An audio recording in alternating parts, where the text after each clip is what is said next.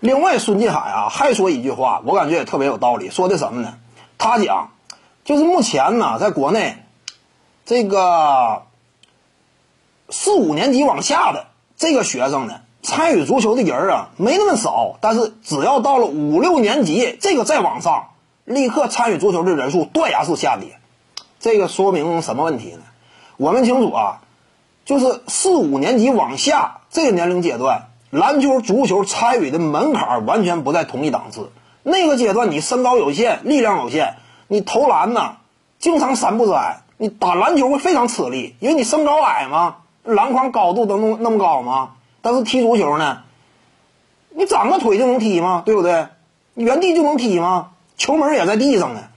那你这个参与门槛不一样，所以四五年级往下这个小孩，他大量参与足球，但为什么一旦说他随着自己的身体发育啊，到了五六年级往上，个头窜起来了，力量有所提高了，开始参与篮球了呢？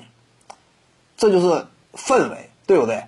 就是大部分这个校园群体当中这些学生啊，氛围来讲，篮球氛围极其浓厚。我们缺乏这种实质上的足球氛围，这也是什么？现有的环境，再加上学生主动做出的客观选择，形成了强力的马太效应。这篮球已经极具话题性了。校园内呢，呃，包括在呃女学生眼中啊，那这项运动参与其中的这些学生呢，也是非常潇洒。那你这个综合来讲呢，这么一推动。就形成的当下这样一种局面，就是篮足球啊，校园之内，你只要在五六年级往上，几乎就完全一边倒了，就踢足球的特别少嘛，这也是个现实情况。为什么？呃，足球在亚洲范围之内，我们达不到日韩那种层次，但是篮球呢，我们基本上当下已经统一亚洲篮坛了。那伊朗队目前有点老迈，菲律宾呢底子本身就没那么雄厚。你看日韩之类的，那面对中国队啊，也是只能甘拜下风。二零一八年，周琦早已率领球队完成过登顶，对不对？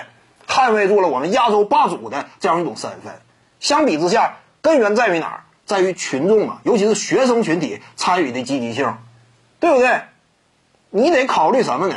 篮球人口和足球人口，这玩意儿很关键。你别一整十三亿挑不出来几个踢球的，你得看你足球人口多少。说白了，当下国内足球人口没那么多，但是篮球人口不少。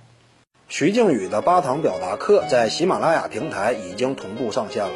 各位观众要是有兴趣的话呢，可以点击进入到我的个人主页当中，在专辑页面下您就可以找到它了。